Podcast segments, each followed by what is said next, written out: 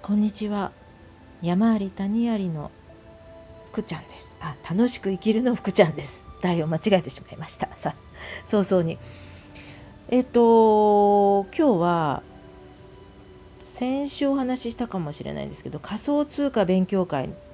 西野さんの3回目を受けて、でそのをこう3回受けて終わったんですけれども、なんか話ができたらなと思ったんですが、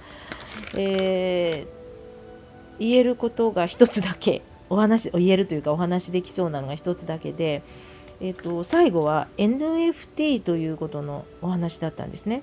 でこれは単純に私が理解したのは一つだけで、あとはなかなかちょっと理解できなかったんですが、例えば、本屋さんで本が売れると、出版社にから作者にそのお金がこう入る仕組みなんだそうですね。まあ、権利収入みたいなのもあるんですけれども、とりあえずこう収入としてあるんですけれども、古本屋さんに売られてしまうと同じ本でも出版社にも行きませんし、作者にも行かない。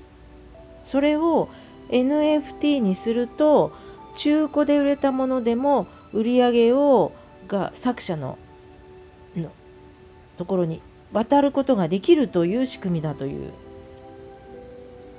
で、誰から誰にその権利が渡ったかが分かる仕組みになっているという、そこがちょっと少し分かった部分でもありました。あとはもう一回聞かないとよく分からない NFT のことでした。興味ある方は、しっかり学んでいただければなとは思います。そして今日もう一つお話ししたいなと思っているのが、最近こちらでもお話ししましたが、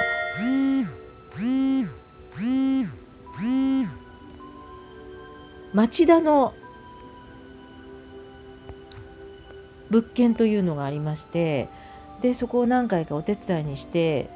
残留物を処理するのをお手伝いはしたんですけれども、なんとなく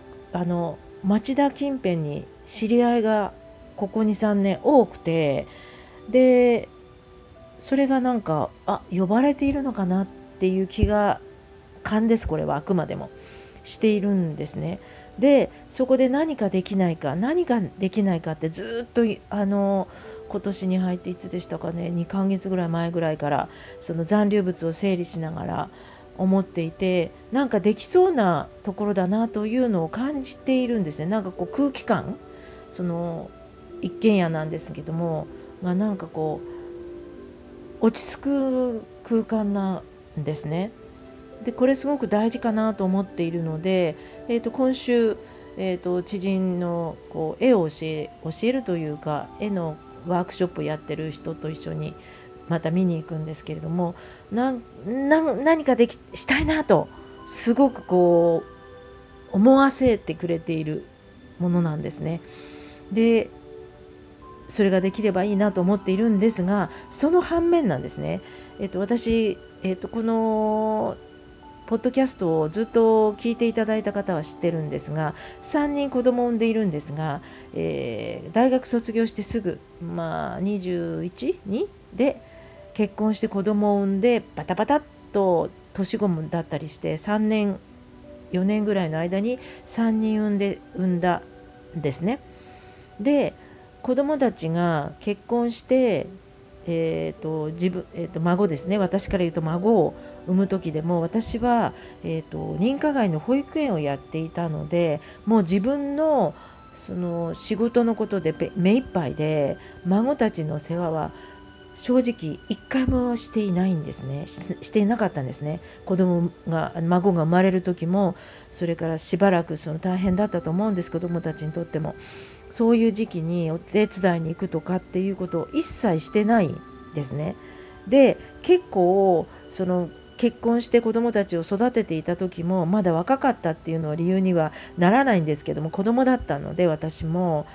なんかもう子供が子供を育てたような感じ、今思えばこう子供と向き合うことができていなかったので、そういう意味ではちょっと後悔、悪いことをしたなっていう思いがすごくあるんですね。で、実は私の母は、亡くなる何ヶ月か前に倒れたんですけども、病院で何ヶ月か入院してて、意識ははっきりしてたんですが、あともうちょっとこれで入院が長引くと金銭的に大変だな、娘3人なんですけど大変だねっていう話をしていた矢先に亡くなってるんですね。で、周りの方からはこうこうなお母さんねっていう言葉が出てきたんです。子孝行です。親孝行じゃなくて。確かにそうなんです。自分がの母親なんですけれども、これから大変でね、どうしようかって3人でみんなで話し合ってお金かかるし、どうしようかって思っていた矢先に亡くなったので、そのお金の心配でどこか違うところに移すとか、なんか違うところに入るとかっていうことがしなくて済んだっていう、それを子孝行ということだったんですね。で、それを私の中にあって、私が自分の子供の子孝行をもう68歳なんで、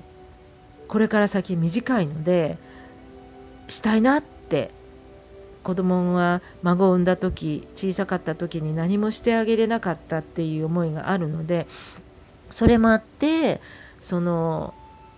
上の子たち2人が住んでいる近くの方に移って、それでそこで何か事業をするっていうの方がいいかなって思う部分もあって、ちょっと迷っている部分もあるんですね。町田のところも惹かれるんですが、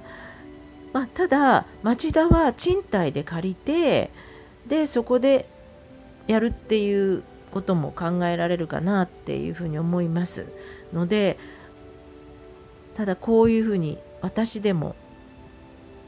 迷うことがあります。で、こちらの町田の方は進んでいったらまた皆さんに報告したいなと思っています。で、またこのポッドキャストもなかなかゲストをお呼びして録音してっていうのができなくて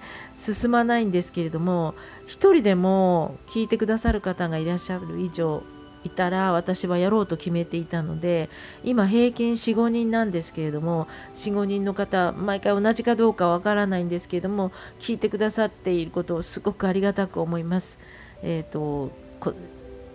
人でも聞いてくださる方が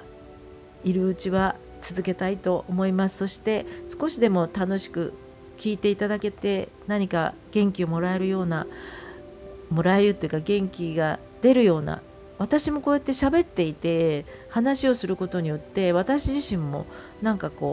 元気になる部分もあるので、皆さんにも元気が少し出てもらえたら